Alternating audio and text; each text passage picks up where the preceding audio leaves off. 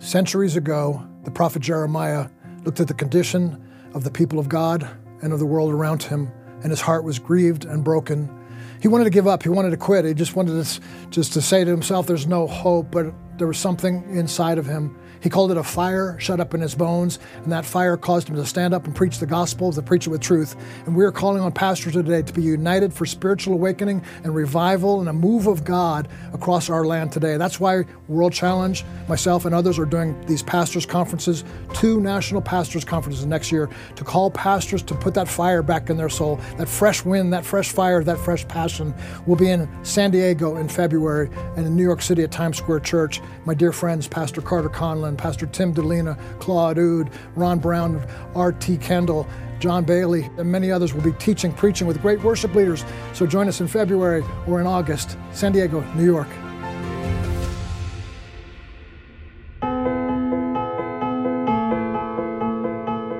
He sanctified forever with his own blood those who draw near to God through him. He's the better sacrifice.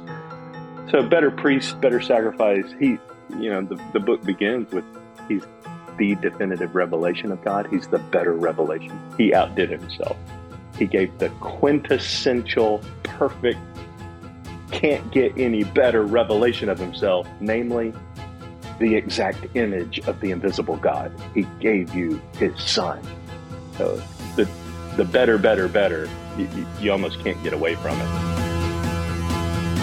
We're back with another episode of the Gary Wilkerson podcast, continuing the series on Fire in Our Bones. If you were with us last episode, Pastor Jordan Thomas just brought it to us, man. He, he brought the, the gospel, he brought the fire of and passion of Jesus, but uh, not just intellectually or emotionally, but the real spirit passion that, that is only born of the Spirit of God coming alive through the Word of God. So we're in part two of that uh, talk we had with Pastor, and uh, uh, if you liked last episode, you're going to even enjoy this one even more, be moved even more. At the end of this podcast, I want you to listen to the whole thing because he gives some real practical advice as to what the book of Hebrews does in our life to move us into a, a real Christ like lifestyle, uh, not just emotionally believing in the great things of Christ, but, but moved into the things that really transform our, our whole life as well. So watch the whole episode, enjoy.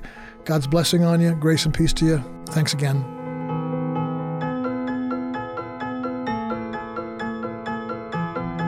Let's go over to, to the better thens. Uh, there, there's there's a lot of them here, right? Um, and in, in so I, I, can understand, you know, Christ is the, the, new covenant and stuff. Better, the new covenant is better than the old covenant.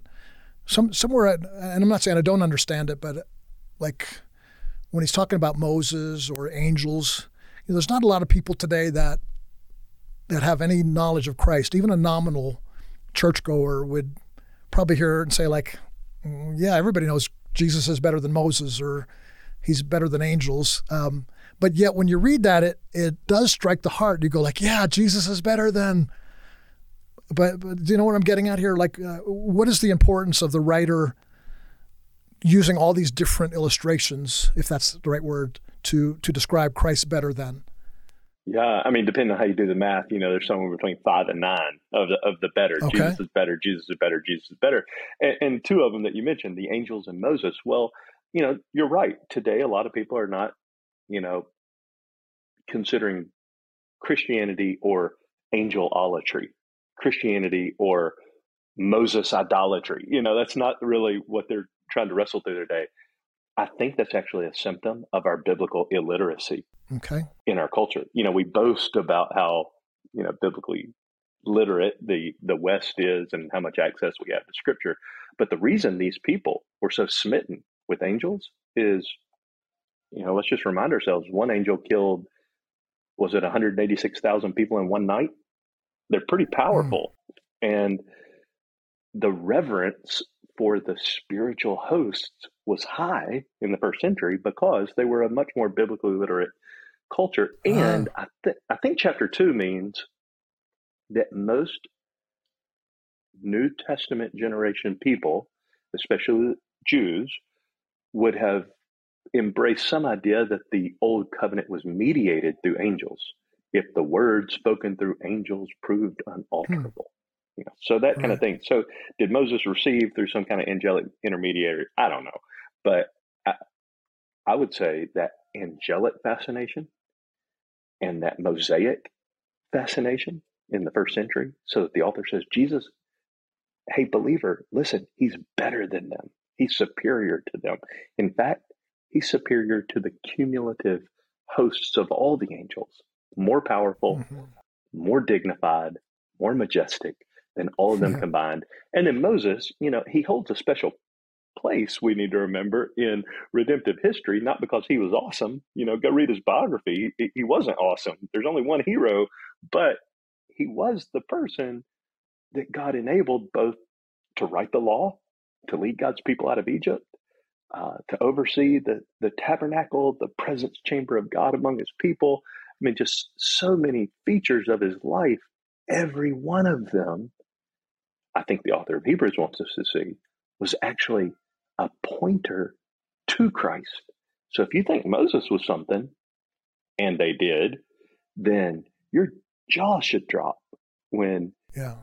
you see that, you know, the the real Solomon, uh, the the Queen of Sheba before Solomon was breathless, the the true and yeah. greater, the the wise prophet, the real leader. And, and just one more thing about Moses, uh, whether this makes it onto the show or not, I can't help but say there's good reason that Moses and Elijah showed up on the Mount of Transfiguration. It's the law and the prophets coming to look at the unveiled glory of Christ. Yeah. Which is what their whole ministry was about. That's why they're invited, yeah. so that we can kind of put two and two together and say, oh, they were talking about him. And then Luke 9 says that Moses talked to Jesus at the Transfiguration about the Exodus that Jesus would accomplish at Jerusalem. So Moses mm. is hmm. telling Jesus, you're the real Moses, you're the real leader of the Exodus, and you're going to do it where? At Jerusalem. Okay. Mm. Through his blood, he's going to set the captives free. And I think that's why that there's such a big emphasis on Jesus being better than Moses in the book of Hebrews, Jesus being better than the angels in the book of Hebrews. Yeah. And and would it also be Moses as sort of the persona of the law and is there would you would you agree to that? That there's he's, he's kind of commenting on Moses the person, but he's also saying, in saying that, he's saying Jesus is better than the law. Absolutely, the personification of the law through Moses, I think, is absolutely a key point of Hebrews. It's not just a subtle point. So, chapter three talks about how Moses was a servant; he was faithful in all his house. But Jesus, Jesus, Jesus, he's a son, not in, but over God's house. Hmm. And oh, by the way, that's you. Whose house you are, is the way Hebrews 3 puts it. So that chapter even begins with, you know, we're from, I'm more familiar. I think our people are more familiar with fix your eyes on Jesus from chapter 12, and rightfully so. Right. But chapter 3 says the same thing. Therefore, consider Jesus, the apostle and high priest of our confession. Mm. And then it goes on to talk about the comparison between Moses, representing the law, and Christ, the Redeemer, who's the King of the whole kingdom, to whom Moses pointed. That that is a massive feature. It, a lot of people have asked me through the years because, well, I say a lot. Those who know I have spent some time in Hebrews, it's common for people to ask me, "What's your favorite commentary?" And I say, Leviticus. If you don't know, if you don't know what Moses wrote, you're gonna have a hard time understanding Hebrews because it's just drenched. I mean, Leviticus is such a bloody book. And if you make your way through Hebrews 8, 9, 10, you're going to see a whole lot of blood. And that's the point. Hmm. So, yes, the personification of the law in Moses is a very big deal in Hebrews because everything Moses was pointing to, reminder, Jesus said, Moses wrote about me. That's what Jesus said. Yeah. So right. as we see that in Hebrews, it becomes kind of hyper color. Okay, this is what Jesus meant when he said that. Yeah. Wow. That's what are the other? You mentioned maybe somewhere between five and nine. Uh, better than you know, we talked about Moses. We talked about uh, the covenants. What are some of the other ones? Well, he's better than the whole priesthood. He's better than Aaron. Okay. And he's better than the entire yeah. priesthood. The, the the big point of the book of Hebrews that we haven't said so explicitly yet is Jesus is the great high priest. He's the true and greater. He's the superior high priest. But as astonishing as that is, he's a priest over God's house. He's a priest forever, like Melchizedek. No father, no mother, no genealogy, no beginning, no end. He can save you forever because he forever lives to make intercession for you. That's a priestly kind of thing. All the other priests kept dying. So we had to get more of them. But Jesus, he's forever. So he's a priest forever, just that perpetual Melchizedek like priesthood. But here's the astonishing thing not only is he better than Aaron and the entire Levitical priesthood, he's also the sacrifice. He's the better sacrifice. And chapter 9 and 10 really labor that point that he gave. And again, this is predicated on Psalm 40 in the Old Testament. He gave his body as the fulfillment of God's will, sacrifice and offering do not take away sin. It's impossible for the blood of bulls and goats to take away sin. It's like, oh no, what are we going to do? Because I don't know about you, but I'm uh, tied for first with the worst sinners I've ever known. And if blood of bulls and goats doesn't take away sin, we're in we're in a terrible heap of trouble. Well, He's sanctified forever with his own blood those who draw near to God through him. He's the better sacrifice. So better priest, better sacrifice. He, you know, the, the book begins with he's the definitive revelation of God. He's the better revelation. God spoke to our fathers and the prophets, many portions, many ways. In these last days, he he outdid himself. He gave the quintessential, perfect, can't get any better revelation of himself, namely the exact image of the invisible God. He gave you yeah. his son. So the better, better, better. You, you, almost can't get away from it. Yeah, yeah, and and and I would probably link that with it's not only better, but then it's you know, purification for sins and the things you're talking about. But it's once for all, which I think mm. Hebrews repeats at least three or four times. It's yeah, purification once for all. He sat down once for all that and that that fact that it's you know it's it gives it kind of unpacks a little bit of when Jesus on the cross says it is finished. You know, it's like, well, what's finished? It's like the uh, put, the putting away of sins. That that's finished. You know, he did it. It's not. It's not gonna. He's not coming back and trying to redo it because it wasn't working the first time. Which, which, uh, yeah. Can I say one thing about the set down? Yes, please. Okay. Yeah. Well, it, yeah. It, again, this is the captain obvious, right? The book begins by when he made purification of sins, he sat down. It doesn't say next to God, it could have said that, but next to the right hand of the majesty in the heavens, the majesty on high. It's this regal, kingly, enthroned picture. Mm-hmm. He's he's co-equal to the heavenly king. But the emphasis, like you said, on set down, well, I know you know this, and we, we may now start provoking each other to start preaching sermons, but what did no priest what did no priest in the old covenant do? They never sat down. Why did they never sit down? Because their work was never finished. When we mm. we're told that Jesus sat down in the Holy of Holies, it's an expose on the adequacy of Christ as Redeemer.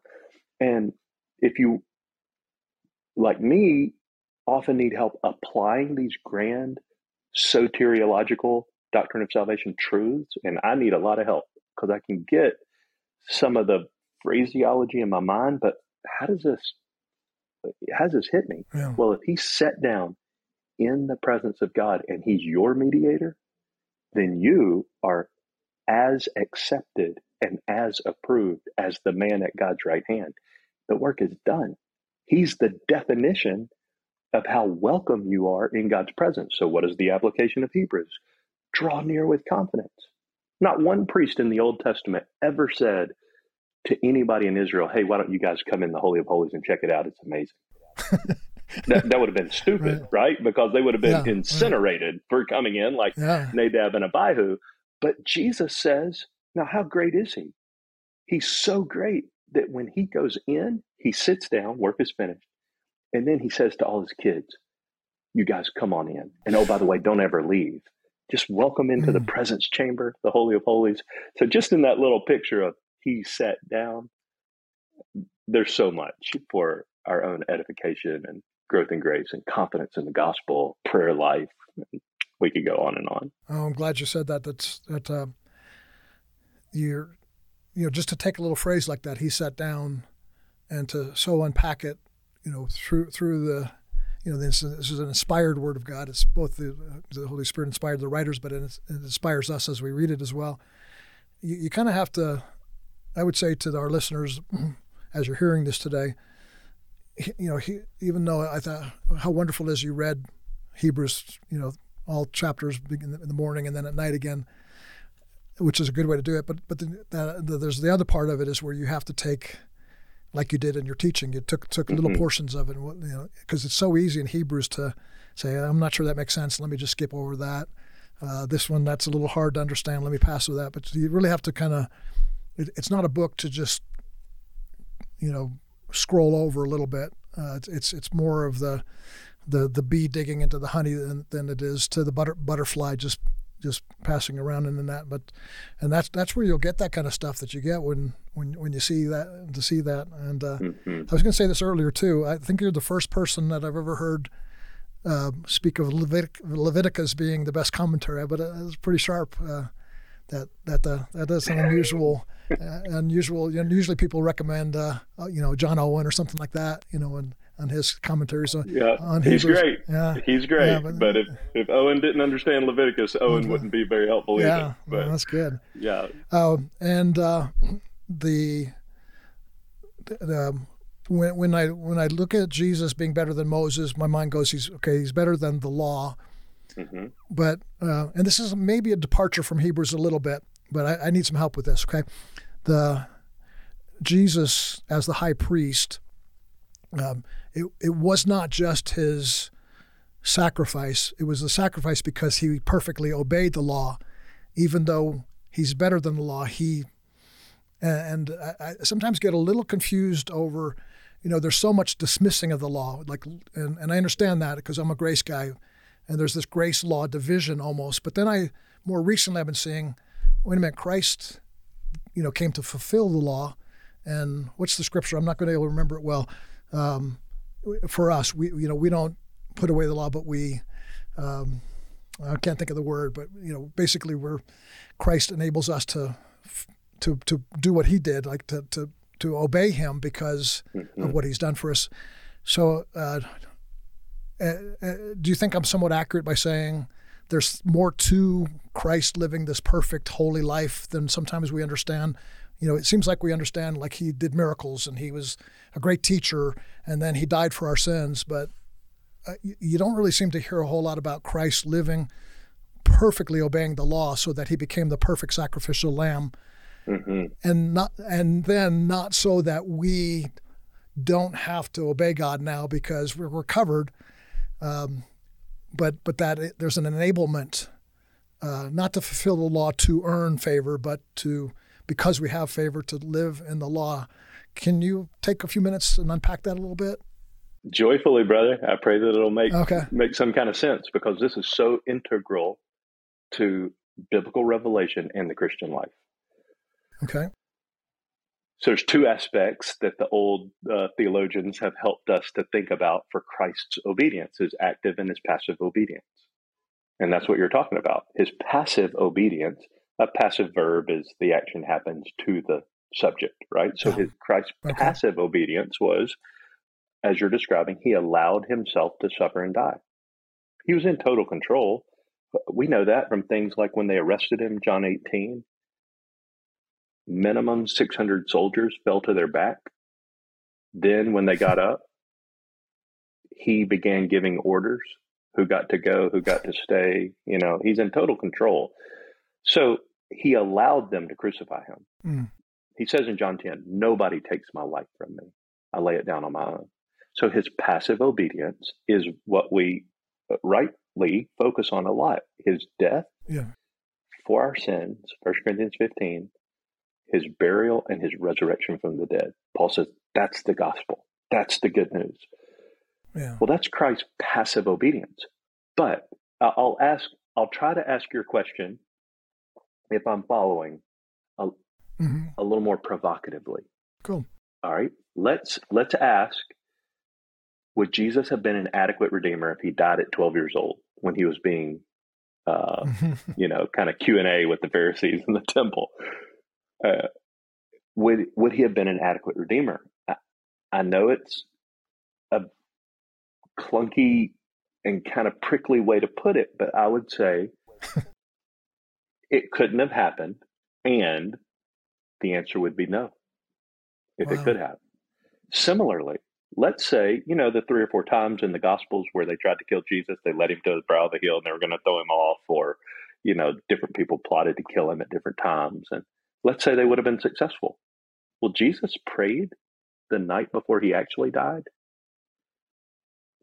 that none of the 12 perished except the son of perdition, Judas, so that the scripture would be fulfilled. So if that didn't happen, then there would be something undone hmm. in his active obedience. Yeah. So what I'm trying to labor is the reason his passive obedience is adequate for our redemption is because he brought to the cross a life of full righteousness. He brought this life of active obedience perfectly loving the Lord as God with all of his heart, soul, mind, and strength, perfectly loving his neighbor as himself, the two tables of the law, the Ten Commandments, the moral law, he he fulfilled it perfectly. Now, to your question, how does this relate to us? Right. So do we need to now, you know, basically be Jesus? And a phrase I don't like a lot, I'm not going to be crotchety about it so much that I will, uh, you know, rebuke people, but do we now need to live out the gospel? I don't think we can do that. There's only one mm. Messiah, and, and, good news, good news, Gary, it's not you. uh, there's, there's, only one, and yeah. um, so how does his active and passive obedience now relate to us? The fact that he lived this life of perfect righteousness and then he died in our stead as the Lamb of God who takes away the sin of the world. I believe the answer, among other things, is what we're told in places like First John chapter 3. Sin is, would you like to know God's fill in the blank? Lawlessness. Sin is a total disregard for God's law, not obeying his law. That's sin. So we don't work for our redemption, but we do work from it. That's what the book of James is all about, right? Faith without works is totally dead. So it's not an effort to win God's favor. You don't get two points with Jesus for having a good quiet time every day. right. One of the most astonishing things that's ever entered my mind and heart about the wonder of the gospel is the twin truth that there's nothing I can do to make God like me more. And astonishingly, there's nothing I can do to make him like me less. My, mm. de- my favor in God's sight is 100% owing to who Jesus is and what he accomplished. As the object of my faith, he's the definition of my righteousness. To a hmm. regenerate heart, this kind of comes full circle to your question. A a redeemed sinner hears that, you can't do anything to make God like you more. And it actually put, puts wings on your back. You're free. You're free to obey, not to earn his favor, but because you have it. An unregenerate person hears that and says, Hey, I'll just live however I want to, and I'll see you, you know, in heaven when I die. You go mm-hmm. do your own thing. Sure. But yeah. how do you know when the Holy Spirit is Lord? I believe Jesus is the perfectly spirit filled man. Yes, truly divine. But I don't think he punted to his deity when he was tempted. Oh, I'm God, so it doesn't really affect me. No, he was tempted more sense, severely than you. He was tempted yeah. deeper than you. He he's been tempted in all ways as we are, yet without sin. He didn't punt to his deity to overcome sin and temptation. Rather, as the perfectly spirit filled man, he depended desperately on the power of God to obey. And that's what it looks like for us. How do you know if the Spirit's the Lord of your life? Where the Spirit is Lord, 2 Corinthians 3, there's freedom, there's liberty. Liberty for what? The next verse to behold as in a mirror the glory of Christ. So we run this race, Hebrews 12, not with our feet, but with our eyes. You put your eyes on Jesus.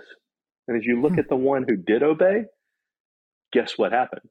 The same spirit that empowered him also enables us to obey as well.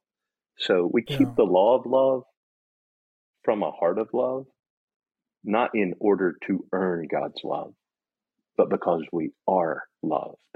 And Yeah. that's a deep fountain. You know, law gospel debates have been going for about, you know, Uh-huh. 2000 years minimum. So I don't, I don't know that we're going to solve Uh-huh. it, but, uh, No. yeah, I, I want to obey Jesus because he loves me. Yeah, yeah, that speaks to it well. Just uh, you know, it's it's in a season of my life where I came into a deeper understanding of grace. I almost wanted to jettison the law, and Mm. now I'm seeing it as you know, the law is good. Uh, but it's such a dangerous phrase, even though it's scriptural, because in some people's minds, a, a carnal mind sees the law as good. Okay, well that means I'm going to start preaching the law. I'm going to start preaching it in the sense of you know, this your, your obedience to these re- regulations will earn you the favor of you know being liked by God, and that uh, that that'll mess with your mind and your and your heart and your behavior too. Yeah. Well, the rest of the phrase is so vital because I'd heard that phrase actually wielded, hmm I think in an in an unfaithful way, or at least I received it in what proved to be unfaithful prior to conversion and sometimes after. The law is good if, if, if one uses it lawfully. Mm. That's when it's good. It's actually not good if you use it pharisaically. Yeah. It's not good if you use it satanically. He knows the law better than you and me put together. but that's not good. What is good? When Galatians 3 happens, it's a schoolmaster that it's a tutor, it's a handmaid, it's a midwife that leads you to Christ. Then the law is fantastic. No, that's that is good. That's so rich. Uh, skipping ahead here a little bit in the few minutes we have left, uh, is are there? In, you obviously have dug deep into the book of Hebrews. Are there any other books that you would say in your own life have you've done the same thing with? Yes. would be the short answer. Yes. And what and what and uh, or uh, one currently? Is there one you're you're reading uh, every morning and night now and going to teach through for your church, or are you in the middle of something right now? We are. Um, that's kind of our normal pattern. We just go through books of the Bible, start at the beginning, go to the end. And uh, right now we're in the book of Joshua. We just finished the Gospel of John. We've done, you know, a number of other books the same way. And but I'm currently being pummeled by the book of Proverbs. Hmm. And my practice is to try to listen to the whole book in one sitting on repeat. And I'm taking my teenage sons through Proverbs. Um, and we're doing a chapter at a time, which they will have gone through it. However many times we go through it together will be that many times more than I went through it as a teenager. and Yeah. I wish, I really wish Yeah. I would have had Proverbs. But yes, um, Is it is it is it doing is it doing the can a book like Proverbs or Psalms do the same thing for our heart that Hebrews does? yes. And here's how. The day Jesus got up from the dead, which I believe is the most significant event in human history, the cross, no disrespect, would be of no value, Paul said, if Jesus remained dead. If Jesus is not raised, we're still in our sins. Our faith is worthless. We're of all men must be pitied. That's what Paul said. So it's the resurrection. It's the climactic event. I would say it's the most cataclysmic event possible in human history. So when he got up from the dead, what did he do? The first thing Jesus did two men on the road to Emmaus, 11 disciples locked in a, you know, scared and locked in a room. What did he do? He opened his Bible, and this is what he said O foolish men and slow of heart to believe in all that the prophets have spoken, was it not necessary for the Christ, that's a person, to suffer these things and to enter his glory, that's death, burial, resurrection, then beginning with Moses and all the prophets, he explained to them the things concerning himself in all the scriptures. That's the two on the road to Emmaus. Then later the same day, gets up from the hmm. dead, hands his 11 followers a Bible, and says, The law of Moses, the prophets, and the Psalms are about me. Then he opened their minds to understand the scriptures. So I would say to your question, though I haven't seen his glory as I desire in every book of scripture, I'm confident that Jesus believes that it's all about him.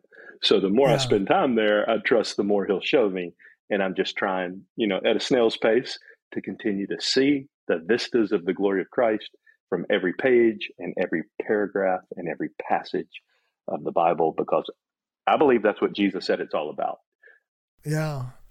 And I think you get to a point where that's the only thing that excites you anymore. You know, to, to get a proverb that helps me with my morals is really not my, I mean, I yeah. want to keep my morals strong, but that's really not my heart's desire. It's not what floats my boat. Yeah.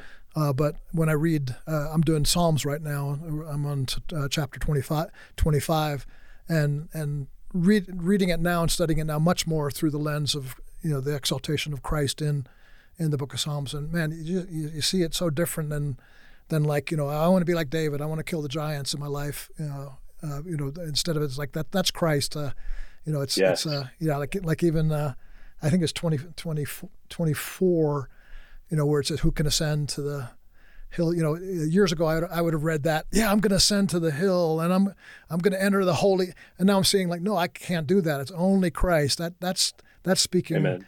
Christ. It's, it's not my aspirations. It's Christ did this. And now I can, uh, little brother, enter into the fullness that he, he, he gives me. So, Hey, I want to ask you. Amen. I want to also ask you about. Uh, so, c- can you just give two or three like practical takeaways from the Book of Hebrews? Okay, having heard of Jesus better mm-hmm. than having heard the exaltation of Christ, what are two or three things in my practice in my life?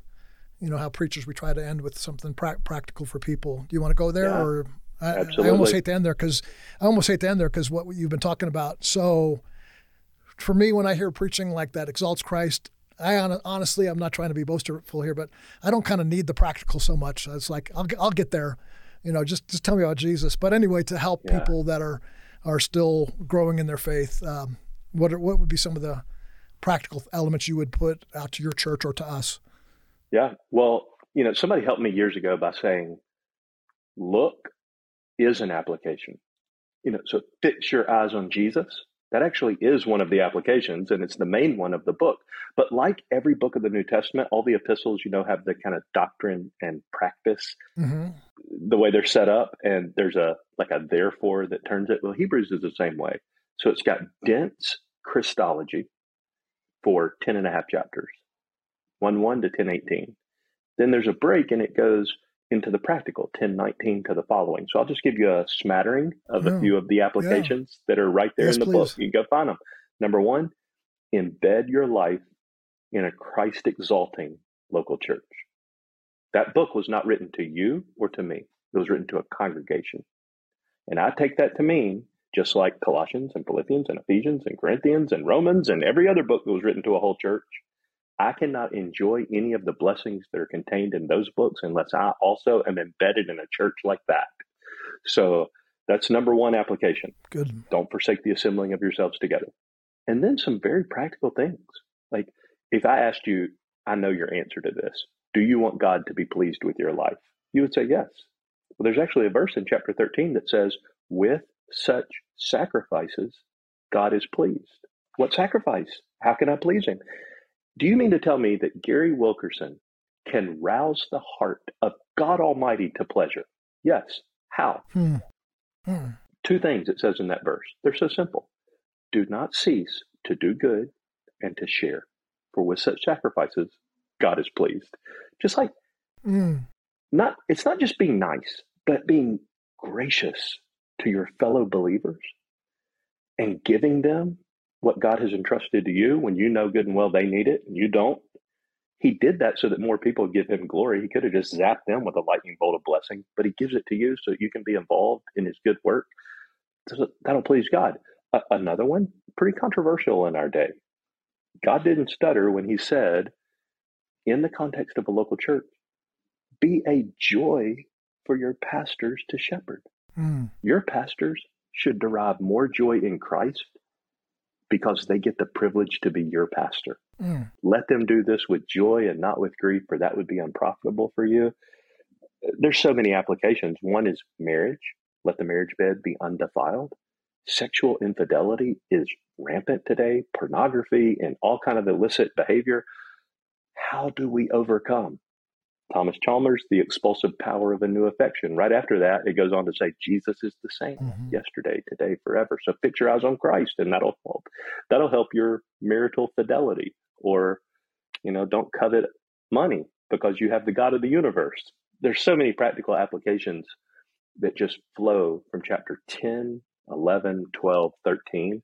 Uh, I would almost say close your eyes, point to a verse, and do what that one says, and there'll be plenty of application, you know, in your life of what it means to look to Jesus. That's so good.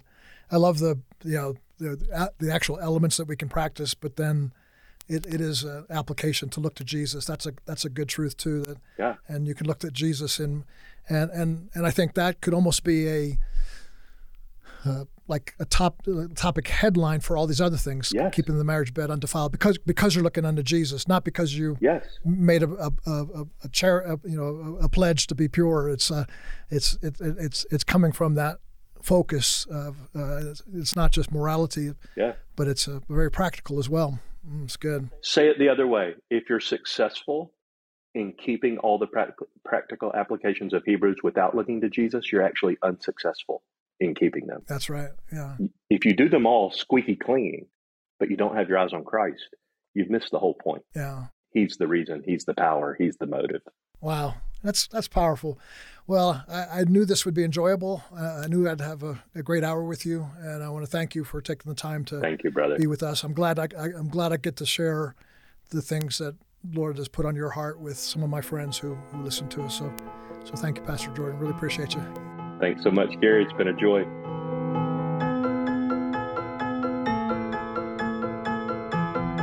I hope you watched not only this whole episode, but the previous one to this, two episodes with Pastor Jordan Thomas, Christ exalting, speaking of the preeminence, the, the glory of Christ that we can know. How, how wonderful, like the old hymn says, how wonderful, how marvelous is my Savior's love for me. And we saw that. If you didn't watch the first part of this uh, two part series, go back and check that one out, and you'll get the full blessing uh, from, from as this discussion went on about the book of Hebrews.